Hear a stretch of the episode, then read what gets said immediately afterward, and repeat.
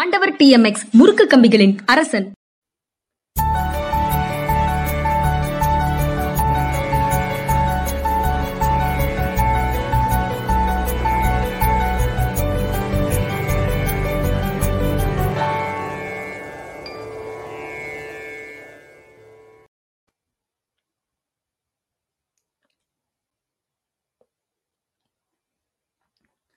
வணக்கம். இது மனிதா மனிதா நிகழ்ச்சி. ஜென்ராம் மீடியாவுக்காக நான் ஜென்ராம். இந்த அறிமுகத்தை சொல்றதுக்கு இன்னைக்கு ஐயன் கார்த்திகேயன் இல்லை. ஓகே நம்ம வந்து இன்றைய மேற்கோளுக்குள்ள போயிடலாம் your words mean nothing when your actions are the complete opposite அப்படிங்கிறது இன்று நாம் எடுத்துக்கொண்ட ஒரு மேற்கோள். உங்களுடைய செயல்கள் நீங்க செய்யறதுக்கு நேர் மாறாக நீங்க சொல்றதுக்கு நேர் மாறாக இருக்கக்கூடிய சூழல்ல உங்கள் வார்த்தைகளுக்கு எந்த விதமான பொருளும் இல்லை அப்படிங்கிறது ரொம்ப எளிதான ஒரு மேற்கோள். எளிமையாக புரிந்து கொள்ளக்கூடிய ஒரு மேற்கோள். சொல்லுக்கும் செயலுக்கும் இடையில இருக்கக்கூடிய இடைவெளி சொல்லுக்கு எதிராக சொல்வதற்கு எதிராக நடைமுறை இதெல்லாம் இருந்ததுன்னா பேசுறதுல எந்த பலனும் இல்லை. அதெல்லாம் காற்றை மாசுபடுத்தக்கூடிய வெற்று முழக்கங்கள் என்பதற்கு மேல அந்த பேச்சுல எந்த பொருளும் இல்லை அப்படிங்கிறது தான் ஆனால் நீங்க சொல்லக்கூடிய விஷயங்கள் மக்களிடத்துல என்ன விதமான உணர்வுகளை ஏற்படுத்துகின்றன அப்படிங்கிறது ரொம்ப ரொம்ப முக்கியமானது. பொய்யான நம்பிக்கைகள் பொய்யான வாக்குறுதிகள் இவையெல்லாம் கொடுத்துட்டு ஓட்டு வாங்க முயற்சி பண்ணலாம். ஏமாற்றலாம். உங்களோடு நெருக்கமாக இருக்கிறதாக ஏமாற்றலாம். உங்களை காப்பாற்றுவதற்காகவே நாங்கள் வந்திருக்கிறோம் என்று ஏமாற்றலாம். ஆனா நடைமுறையில எங்களுடைய பண்பாட்டை அழிக்கக்கூடியவர்களாக நீங்க இருக்கும்போது நீங்க காப்பாற்றுகிறோம் என்று நீங்க சொல்லக்கூடிய வார்த்தைகள்ல என்ன நம்பிக்கை வரும் அப்படிங்கிறது ரொம்ப ரொம்ப முக்கியமான கேள்வி.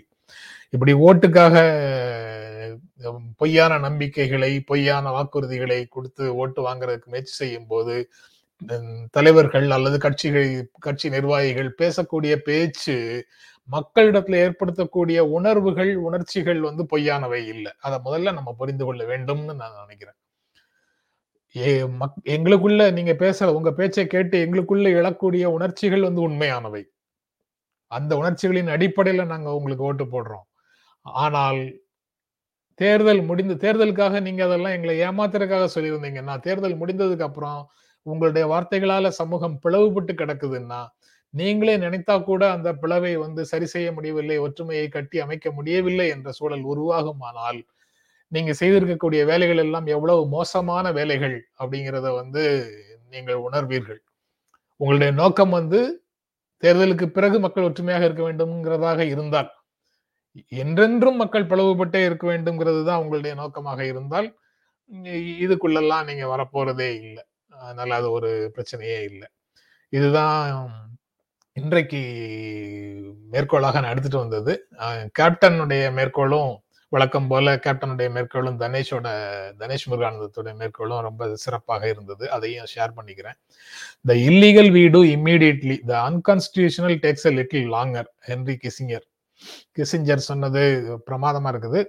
இல்லீகலான விஷயங்களே இப்போ உடனடியாக நாங்கள் செஞ்சிருவோம். தேர்தலுக்கு முன்னாலேயே கூட செய்வோம். தேர்தலின் போதே கூட செய்வோம். ஆனா அன்கான்ஸ்டியூஷனலான விஷயங்களை செய்வதற்கு கொஞ்சம் நேரம் ஆகும். அதை ஒன் சரி. ரொம்ப சிறப்பு.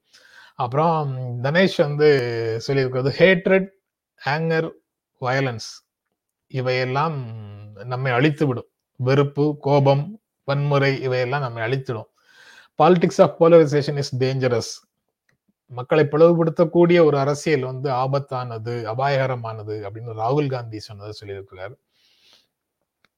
அப்புறம் இன்னும் அந்த ஹேட்ரட் தொடர்பாக அவர் இன்னொன்று சொல்றாரு. அது hatred is something peculiar you will always find it strongest and most violent where there is the lowest degree of culture அப்படின்னு சொல்றாரு. அதுதான் ரொம்ப ஆபத்தானது. நம்ம வந்து அந்த பிளவுபடுத்தக்கூடிய வெறுப்பு பிரச்சாரத்துக்கு ஈல்டாகக்கூடிய மக்கள் வந்து எப்படிப்பட்டவர்கள்? அதற்கெல்லாம் பலியாகக்கூடிய பகுதி எப்படிப்பட்ட பகுதி அப்படின்னா லோயஸ்ட் டிகிரி ஆஃப் கல்ச்சர் பண்பாடே இல்லாத ஒரு பகுதி மக்களிடத்துல தான் அது எடுபடுது அப்படின்னு சொல்றாரு. அந்த காலத்துல அப்படி இருந்திருக்கலாம். இப்ப படித்தவர்கள் மத்தியில கூட இது போன்ற வெறுப்புகள் அதிகமாக இருக்கிறத பார்க்க முடியுது. அது எப்படி எப்படி பொறுக்கு பொறுத்துக்கு அதை எப்படி பொறுத்துக்கொள்வது எப்படி புரிந்து கொள்வது அப்படிங்கிறது கூட தெரியல. படித்தவர்கள் சோக்கால்டு அறிவாளிகள் எல்லாரிடத்துலயும் இது போன்ற வெறுப்பு வந்து அதிகமாக இருக்கு அப்படிங்கிறதை பார்க்கலாம். சரி நம்ம செய்திகளுக்குள்ள போகலாம். வணக்கம் சொல்லி தமிழ்ல வணக்கம் அப்படின்னு ஒரு வார்த்தையை சொல்லி தமிழ்நாட்டில் வாழக்கூடிய மக்களை ஏமாற்றி விட முடியாது அப்படின்னு ஸ்டாலின் கன்னியாகுமரி மக்களோடு காணொளி மூலமாக உரையாடும் போது சொல்லியிருக்கிறாரு. வணக்கம்ங்கிற ஒரு சொல்லை சொல்லி அதாவது எந்தெந்த பகுதிக்கு பிரச்சாரம் செய்ய போகிறோமோ அந்தந்த பகுதியில உள்ளான உடை அணிவது அந்தந்த பகுதியில உண்டான பேசும் மொழியிலிருந்து ஒரு சொல்லை பேசுவது அதை வணக்கம் சொல்றது வணக்கம் நமஸ்கார் நமஸ்காரம் ஏதோ ஒன்று அது- அப்படின்னு வணக்கம் ஒரு சொல்லி ஒரு சொல்லை சொல்லி சொல்வதன் மூலமாக அல்லது அங்க இருக்கக்கூடிய சிறந்த கவிதை வரிகளை அல்லது சிறந்த தலைவர்களுடைய பொன்மொழிகளை ஒரு வரி பேசுவதன் மூலமாக அந்த மக்களை கவர்ந்து விடலாம் அப்படின்னு நினைக்கிறது வந்து அஹ், நடக்காது அப்படின்னு ஸ்டாலின் வந்து குறிப்பிட்டிருக்கிறாரு. வணக்கம்ங்கிற ஒரு தமிழ்ல ஒரு சொல்லை சொல்லி நீங்க தமிழ்நாட்டு மக்களை ஏமாற்றி விட முடியாது. தமிழ்நாடு கேட்ட எந்த நிதியும் ஒன்றிய அரசிடம் இருந்து வரவில்லை. அடுக்கடுக்காக பல விஷயங்கள் வருது. ஏற்கனவே தெரிந்த விஷயங்கள் தான். ஆனா இதையெல்லாம் வந்து பகிரங்கமாக முதலமைச்சர் சொல்லவில்லை.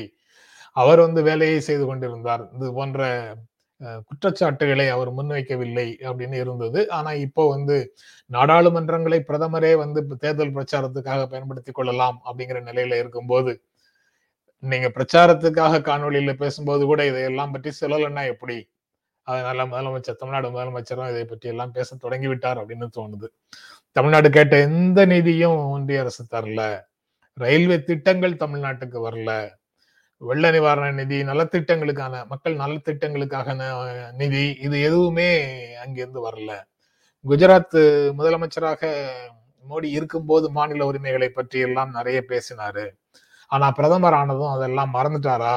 அப்படின்னு இன்னசென்ட்டான ஒரு கேள்வியை கேட்கிறாரு பிரதமர் ஆனதும் இவற்றை எல்லாம் மோடி மறந்து விட்டாரா? அப்படின்னு ஒரு கேள்வி கேட்கிறாரு அப்புறம் ராகுல் காந்தி சரியாகத்தான் சொன்னாரு நாடாளுமன்றத்துல மக்களவையில பேசும்போது. கூட்டாட்சி தத்துவத்தை பற்றி. ஆனா அவர் சொல்றது ஏன் பிரதமருக்கு இவ்வளவு கோபத்தை தருகிறது அல்லது கசப்பை தருகிறது அப்படிங்கிற ஒரு இன்னசென்ட் கேள்வியையும் முன் வச்சிருக்கிறாரு. அது அது போக தமிழ்நாடு தொடர்பாக நிறைய விஷயங்கள் இருக்கு. அது செய்திக்குள்ள இருக்கு. NITI Aayog sustainable development goals தொடர்பாக பேசும்போது நித்தி ஆயோக் எல்லாம் சொல்லுது. தமிழ்நாட்டுல ஏன் ஏழ்மை இல்லை வறுமை இல்லை அப்படின்னு சொல்றது? நோ பாவர்டி இன் தமிழ்நாடு அப்படின்னு சொல்றாங்க.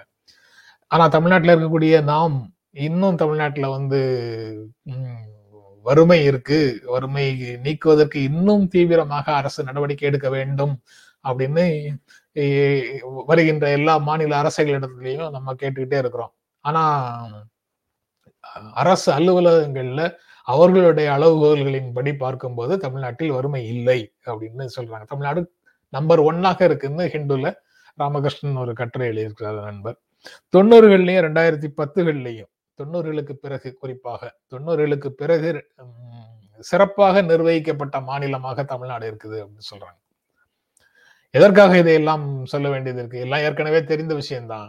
நமக்கு தெரிந்த விஷயங்கள் தான். தெரிந்த விஷயங்களையே மீண்டும் மீண்டும் சொல்ல வேண்டியதற்கான ஒரு தேவை ஏன் வருகிறது அப்படிங்கிறதை பார்க்க வேண்டியது இருக்கு. அதாவது தமிழ்நாட்டில் எதுவும் நடக்கல ஐம்பது வருட திராவிட இயக்க ஆட்சியில் எதுவும் நடக்கல அப்படின்னு எல்லாம் ஒரு கிளிப்பிள்ளைக்கு கிளிப் சொல்லி கொடுத்த விஷயங்களே கிளிப்பிள்ளை திருப்பி சொல்லுற மாதிரி சொல்லிக்கிட்டே இருக்கிறவங்க நிறைய பேர் இருக்காங்கல்ல. அவங்களுக்கு தான் தேசிய ஜனநாயக கூட்டணி அரசு பாரதிய ஜனதா கட்சி அரசு தமிழ்நாடு தொடர்பாக என்னென்னலாம் சொல்லுது அப்படிங்கிறது தகவல்களை கொடுக்க வேண்டியது இருக்கு.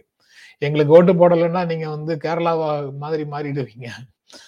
உத்தரப்பிரதேசம் வந்து கேரளாவாக மாறிவிடும் காஷ்மீராக மாறிவிடும் மேற்கு வங்கமாக மாறிவிடும் அப்படின்னு எல்லாம் பேசுறாங்களே. இந்த மாநிலங்கள் எல்லாம் வந்து எப்படி இருக்கின்றன? உத்தரப்பிரதேசம் எப்படி இருக்குது? இந்த சஸ்டைனபிள் டெவலப்மெண்ட் கோல்ஸாக இருந்தாலும் சரி வறுமையை ஒழிப்பதாக இருந்தாலும் சரி பல்வேறு நிலைகளில் ஒப்பீட்டளவில் உத்தரப்பிரதேசம் எப்படி இருக்குன்னு பார்த்தால் தெரியும். இதையெல்லாம் ஏன் திரும்ப திரும்ப சொல்ல வேண்டியது இருக்கு அப்படின்னு. இதையெல்லாம் நாம் அனுபவித்து கொண்டிருக்கிறோம். இந்த வளர்ச்சியை நாம் அனுபவித்துக் கொண்டிருக்கிறோம். அதனால் இதை பற்றி எல்லாம் பேச வேண்டியது இல்லை என்று நான் நினைத்த காலங்கள் உண்டு. அதனால இங்கு என்னென்னலாம் நடக்கலையோ அதெல்லாம் பற்றி தான் நம்ம கேட்கணும். அதுதான் வந்து ஆட்சியில் இருக்கக்கூடியவர்களை உந்தி தள்ளும். அதுதான் அந்த மாதிரி விஷயங்களை செய்வதற்கான ஊக்கத்தை கொடுக்கும் அப்படின்னு நான் நினைச்சு இது வரைக்கும் கடந்த காலங்களில் நான் அதை மட்டுமே தான் பேசிட்டு இருந்திருக்கிறேன். நடந்த விஷயங்களுக்கு ஒரு பாராட்டோ நன்றியோ கூட சொ- சொ- சொன்னதில்லை.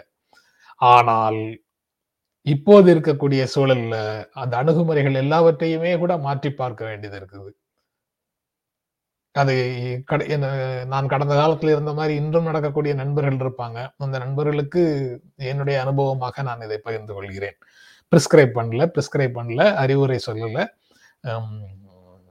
இது வந்து ரொம்ப ரொம்ப முக்கியமானது. இந்த வளர்ச்சியில இன்று வரை அந்த அந்த நித்தி ஆயோக் சொல்லுவதாக ராமகிருஷ்ணன் எழுதியிருக்கிறாரு இன்று வரை நிர்வாகம் சிறப்பாக செயல்பட்டு கொண்டிருக்கிறது. வளர்ச்சி திட்டங்கள் நலத்திட்டங்கள் மக்களை சரியான முறையில் சென்று அடைந்திருக்கின்றன. வளர்ச்சியில தமிழ்நாட்டில் ஏற்பட்டிருக்கக்கூடிய வளர்ச்சியில சுயநிதி குழுக்களுக்கு சுய உதவி சுய உதவி குழுக்களுக்கு பங்கு மிகப்பெரிய பங்களிப்பு இருக்கிறது. பத்து வருடங்களுக்கு முன்பே முதல்வர் காப்பீட்டு திட்டம் அப்படின்னு ஜெனரல் இன்சூரன்ஸ் இன்சூரன்ஸ் ஸ்கீம் எல்லாம் இங்கு நடைமுறைக்கு வந்துடுச்சு. இப்போது புதிதாக அந்த விஷயங்களை எல்லாம் சில மாநிலங்களில் கொண்டு வர்றாங்க அல்லது ஒன்றிய அளவில் கொண்டு வராங்க. அதுக்கப்புறம் அதை வந்து மாபெரும் சாதனையாக பறைசாற்றிக் கொள்கிறார்கள். அவங்க பறைசாற்றிக் கொள்ளும் சாதனைகள் எல்லாமே இங்க வந்து பத்து வருடங்கள் இருபது வருடங்கள் ஆயிடுச்சுங்கிற விஷயத்தை வந்து நம்ம தொடர்ந்து சொல்ல வேண்டியதாக இருக்கிறது. அப்புறம் இந்த வறுமை ஒழிப்புல மிக முக்கியமான பங்காற்றியதாக பிடிஎஸ் பப்ளிக் டிஸ்ட்ரிபியூஷன் சிஸ்டம் நம்மளுடைய நியாய விலை கடைகள் அல்லது ரேஷன் கடைகள்.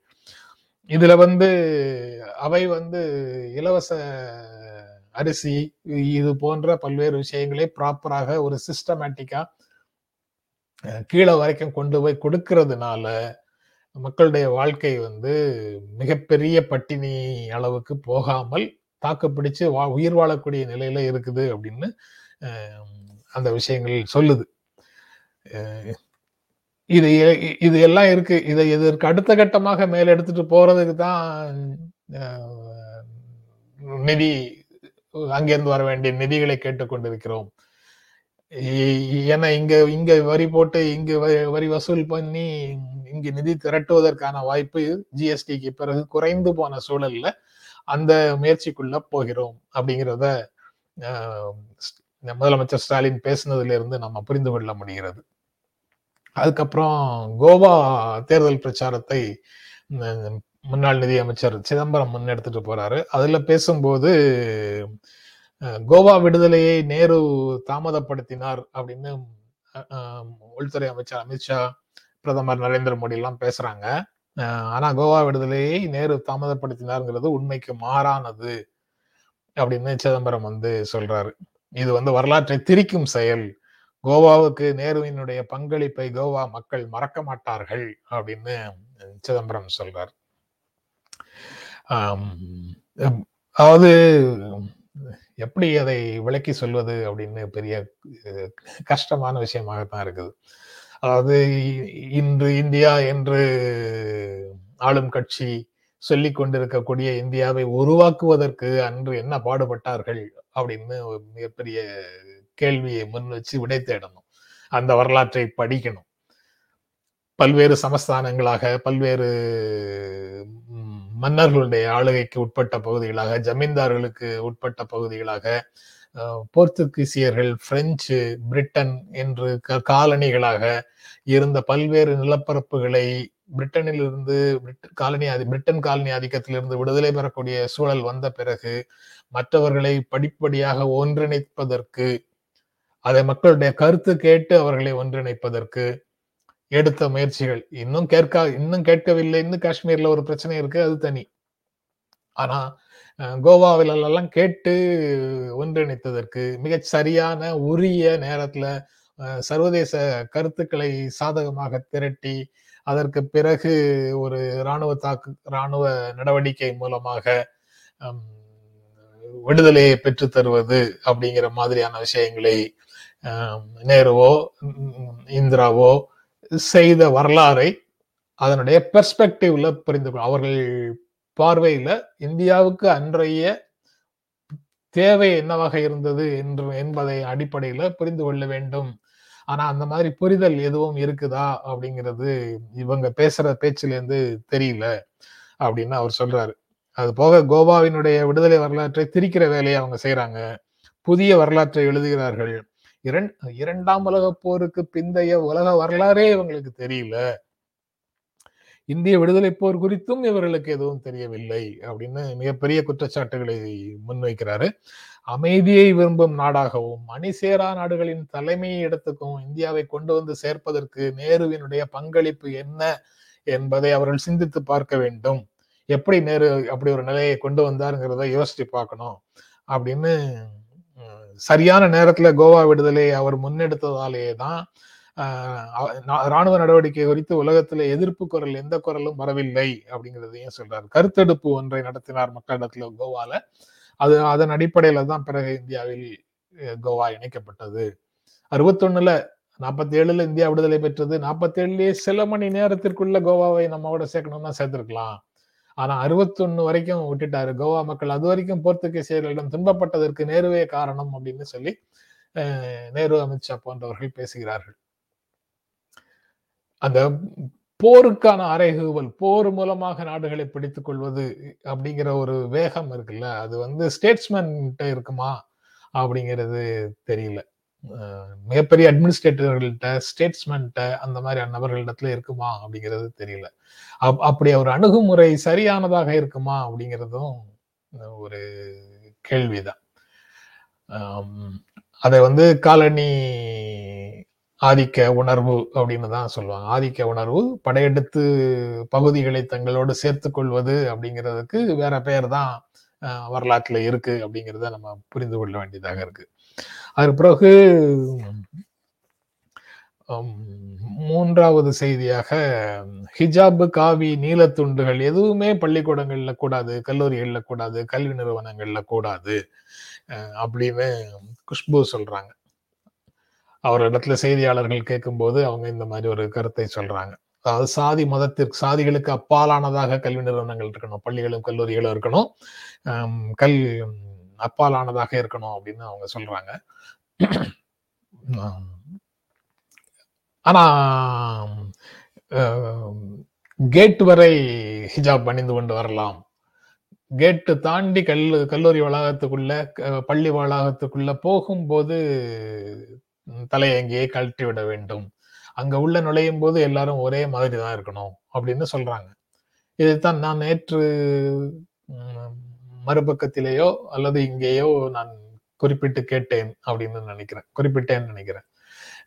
கேட் வரைக்கும் நீங்க நெற்றிக்கு இட்டு விட்டு இட்டு கொண்டு வரலாம். அதற்கு பிறகு நீங்கள் நெற்றியில் இட்டு இட்டு இட்டிருக்கக்கூடிய திருமண்ணையோ அல்லது திருநீரையோ அல்லது திலகங்களையோ நீங்கள் நீக்கிவிட முடியும் நீக்கிவிட வேண்டும் அப்படின்னு குஷ்பு வந்து அதை அணிந்து கொண்டு வருபவர்களிடம் சொல்வாரா? சொல்ல முடியுமா? அடிப்படையில உண்டான கேள்வி. அது போல ஹிஜாபை நினைக்கிறோம்னு சொல்லக்கூடிய ஒரு செக்ஷன் ஆஃப் ஸ்டூடெண்ட்ஸ் கிட்ட என்ன நீங்க இப்படி ஒரு ஆலோசனையை சொல்கிறீர்கள் அப்படிங்கிறது ஒரு கேள்வி. ஐரோப்பிய நாடுகள்ல வந்து செக்யுலரிசம் என்பதை புரிந்து கொண்டு செயல்படுத்திய முறை வேறு இந்தியாவில் செயல்படுத்திய முறை வேறு என்பதை அடிப்படையில் நாம் புரிந்து கொள்ள வேண்டும். இங்கு மதச்சார்பின்மை என்பது வந்து மத உண்மையான மதச்சார்பின்மை என்ற பொருளில் பின்பற்றப்படவில்லை. இங்கு மத நல்லிணக்கம் என்ற பெயரிலே தான் புரிந்து கொள்ளப்பட்டிருக்கிறது. அரசு அலுவலகங்கள்ல என்ன என்ன நடந்தாலும் அது வந்து எந்த அந்தந்த மதத்தை சார்ந்தவர்கள் அவங்க அவங்க நடைமுறையை கை கொள்ளும் கை கொள்ள அனுமதிக்கும் விதமாகத்தான் அது இரு இருக்குது. யாரும் எந்த விதமான அடையாளங்களோடும் வரக்கூடாது அப்படிங்கிற மாதிரி அந்த அது போன்ற விழாக்கள் நடக்கக்கூடாது அப்படின்னு இல்லை. அதை நீங்க எப்படி அப்படின்னு கேட்டீங்கன்னா நீங்க வந்து எடுத்துக்காட்டாக பல விஷயங்களை சொல்ல முடியும். அரசு அலுவலகங்கள் நடக்கக்கூடிய பூஜைகள் பூமி பூஜைகள் அதற்கு வரக்கூடிய புரோகிதர்கள் இதில் தொடங்கி பல்வேறு வார வாரம் வெள்ளிக்கிழமை அரசு அலுவலகங்களில் பூஜை நடத்துறதாக இருந்தால் அந்த பூஜை நடக்கும் முறைகள் எல்லாவற்றையும் நீங்கள் எடுத்து பார்த்தால் அரசு அலுவலகங்கள் செக்யூலர் அரசு நடத்தக்கூடிய அலுவலகங்கள்ல இவையெல்லாம் நடக்கக்கூடாது அப்படின்னு குரல் வரணும். ஆனால் குரல் வராது. ஏனென்றால் இங்கு வந்து அங்க மற்ற சாமி படங்களையும் அங்க வச்சுக்கோ. வைத்துக் கொள்ளலாம் அப்படின்ற மாதிரி அதை நடத்துறாங்க. அதுதான் செக்யூலரிசம்னு ஒரு புரிதலோட நடத்துறாங்க. அதை ஏற்றுக்கொண்டு இவ்வளவு காலம் ஓடிட்டு இருக்குது இப்ப திடீர்னு அதுல ஒரு சில செக்ஷனை வந்து அப்புறப்படுத்துவதற்கு முயற்சி நடக்குது. அந்த அப்புறப்படுத்தும் முயற்சியை எதிர்க்கிறார்கள். அவ்வளவுதான். இதை வந்து இந்த ஓவரால் பெர்ஸ்பெக்டிவ்ல குஷ்புவால புரிந்து கொள்ள முடியுமா? நிச்சயமாக முடியும். இந்த ஓவரால் பெர்ஸ்பெக்டிவ் குஷ் குஷ்புவுக்கு தெரியுமா? நிச்சயமாக தெரியும். அவங்க வந்து ஒரு லிபரலாக வளர்ந்தவங்க தான். ஒரு லிபரலாக கடந்த காலங்களில் பேசிட்டு இருந்தவங்க தான். இன்றைக்கு அவங்க சார்ந்திருக்கக்கூடிய அரசியல் கட்சி இப்படி பேச வைக்குது. அந்த கட்சியில இருக்கிறதுனால அவங்க இப்படி பேசுறாங்க. இப்பவும் அவங்க பேசும்போது அந்த காவி துண்டை வந்து அவங்களால இன்னும் ஆமா அப்படிதான் அணிஞ்சு வருவாங்கன்னு அவங்களால சொல்ல முடியல. காவி துண்டும் அணியக்கூடாது நீலத்துண்டும் அணியக்கூடாது தலைக்கு துண்டும் அணியக்கூடாது அப்படின்னு தான் இப்ப சொல்றாங்க. இந்த புரிதல் தான் அவர்களிடம் இருக்கிறத பார்க்க முடியுது. ஆனா பள்ளி பள்ளிகள் கல்லூரிகள் அனைத்தும் அனை இந்த மத அடையாளங்களுக்கு அப்பால் இருக்கணும் அப்படின்னு சொல்லலாமா? சொல்லலாம். ஆனா இது அதற்குரிய காலம் அல்ல. முழுக்க முழுக்க மதச்சார்பின்மை என்பதை ஐரோப்பிய பொருள்ல புரிந்து கொண்டு இங்கு நடைமுறைப்படுத்தக்கூடிய லிபரல் டெமோக்ராட்ஸினுடைய ஆட்சி நடந்தால் அப்போது அவையெல்லாம் நடைமுறைப்படுத்துறதுன்னு முயற்சி பண்ணுனா நடைமுறைப்படுத்துபவர்களுக்கு எந்த நோக்கமும் இல்லை என்பது மக்களுக்கு தெளிவாகணும். தெளிவானால் அவர்கள் ஏற்றுக்கொள்வார்கள். அது வரைக்கும் அவர்களால் ஏற்றுக்கொள்ள முடியாது. இப்போது அதை அப்படி ஒரு தோற்றத்தில் இப்போ இந்த வேலையை நடைமுறைப்படுத்த முயற்சி செய்வதை அவங்க எதிர்க்கத்தான் செய்வாங்க. அப்படி எதிர்க்கக்கூடியவர்களை ஆதரிக்கத்தான் வேணும். இவங்க பிஜேபியில் இருக்கிறதுனால குஷ்பு இதை எதிர்க்கிறாங்க. கடந்த காலத்தில் இதே போன்ற நெருக்கடிகள் கடும் கோட்பாடு வைத்திருப்பவர்களால அவருக்கு அவருடைய பேச்சுரிமைக்கே நெருக்கடிகள்லாம் கடந்த காலத்தில் வரும்போது பத்திரிகையாளர்கள் சில பத்திரிகையாளர்கள் ஊடகவியலாளர்கள் மட்டும்தான் குஷ்புவுக்கு ஆதரவாக இருந்தார்கள் என்பதையும் அவர் குஷ்புவினுடைய பேச்சுரிமைக்கு ஆதரவாக இருந்தார்கள் என்பதையும் அவங்க அவங்க அவங்க கொஞ்சம் நினைச்சு பார்க்கணும். அவங்க எல்லாரும் இன்றைக்கு வந்து எங்க இருக்கிறாங்க இவங்க எங்க இருக்கிறாங்க அப்படிங்கிறத அவங்க நினைச்சு பார்க்கணும் அப்படின்னு நான் நினைக்கிறேன். அதுக்கப்புறம் எடுத்துக்கொண்ட செய்திகள்ங்கிறது இவ்வளவுதான். அப்புறம் அந்த உரிய நேரத்துல இந்த பிரச்சனையை நாங்கள் எடுத்து பேசுவோம். இப்பவே வேண்டாம் அப்படின்னு உச்சநீதிமன்றம் சொல்லியிருக்குது கர்நாடகா ஹிஜாப் பிரச்சனைய. அதான் அந்த உரிய நேரம் எப்போ வரும்னு தெரியல. ஏன்னா அங்க வந்து உடுப்பில காவல்துறையினுடைய அணிவகுப்பு நடக்குது. இந்த அணிவகுப்பு நடக்குது மக்களுக்கு என்ன விதமான பிம்பம் வரும் பொதுப்புத்தியில என்ன உரைக்கும் அப்படிங்கிறது வந்து ஒரு கேள்வி. இந்த எட்டு பேர் வந்து ஸ்கூல் சொன்னதை கேட்காம எதிர்ப்பு போராட்டம் நடத்தினதுனால தான் இவ்வளவு சூழல் வந்தது போலீஸ் வந்திருக்கு நம்ம ஊருக்குள்ள அப்படிங்கிற மாதிரி சிந்தனைகள் தான் அவங்களுக்குள்ள பொதுப்புத்தியில வரும். ஆனால் அந்த எட்டு பேருடைய அடிப்படை உரிமையை பாதுகாக்க வேண்டியது நம்ம அனைவரின் கடமை அப்படிங்கிற உணர்வு அவங்களுக்கு வருமாங்கிறது தெரியல. இப்படித்தான் தவறான பல்வேறு விஷயங்கள் நமக்குள் ஊட்டப்படுகின்றன. பல்வேறு தவறான புரிதல்கள் நமக்குள்ள உருவாக்கப்படுகின்றன. அவர்கள் அந்த எட்டு பேருக்கு நடந்த விஷயம் நாளைக்கு நம்ம எல்லோருக்கும் நடக்கக்கூடும் அப்படின்னு ஒரு பார்வை வந்து அவங்களுக்கு இருந்ததுன்னா அந்த எட்டு பேரோட நாமும் நிற்க வேண்டும்னு பொதுப்புத்தி உருவாகும். இந்த இடத்துல சரியான கருத்துக்களை மக்களிடத்துல கொண்டு சேர்க்க வேண்டிய வேலையை செயல்பாட்டாளர்கள் எல்லோரும் கொண்டு சேர்க்கிற சேர்க்கிறதுக்கான வேலைகளை செய்யணும் அப்படிங்கிறது தான் எனக்குள்ள வரக்கூடிய உணர்வு. இ- இ- இவ்வளவுதான். நான் இன்று உங்களோடு பேசுவதற்கு எடுத்துக்கொண்டது.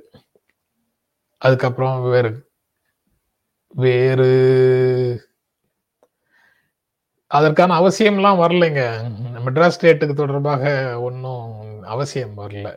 அது ஏற்கனவே பிரிட்டிஷ் காலனியோட தான் இருந்தது.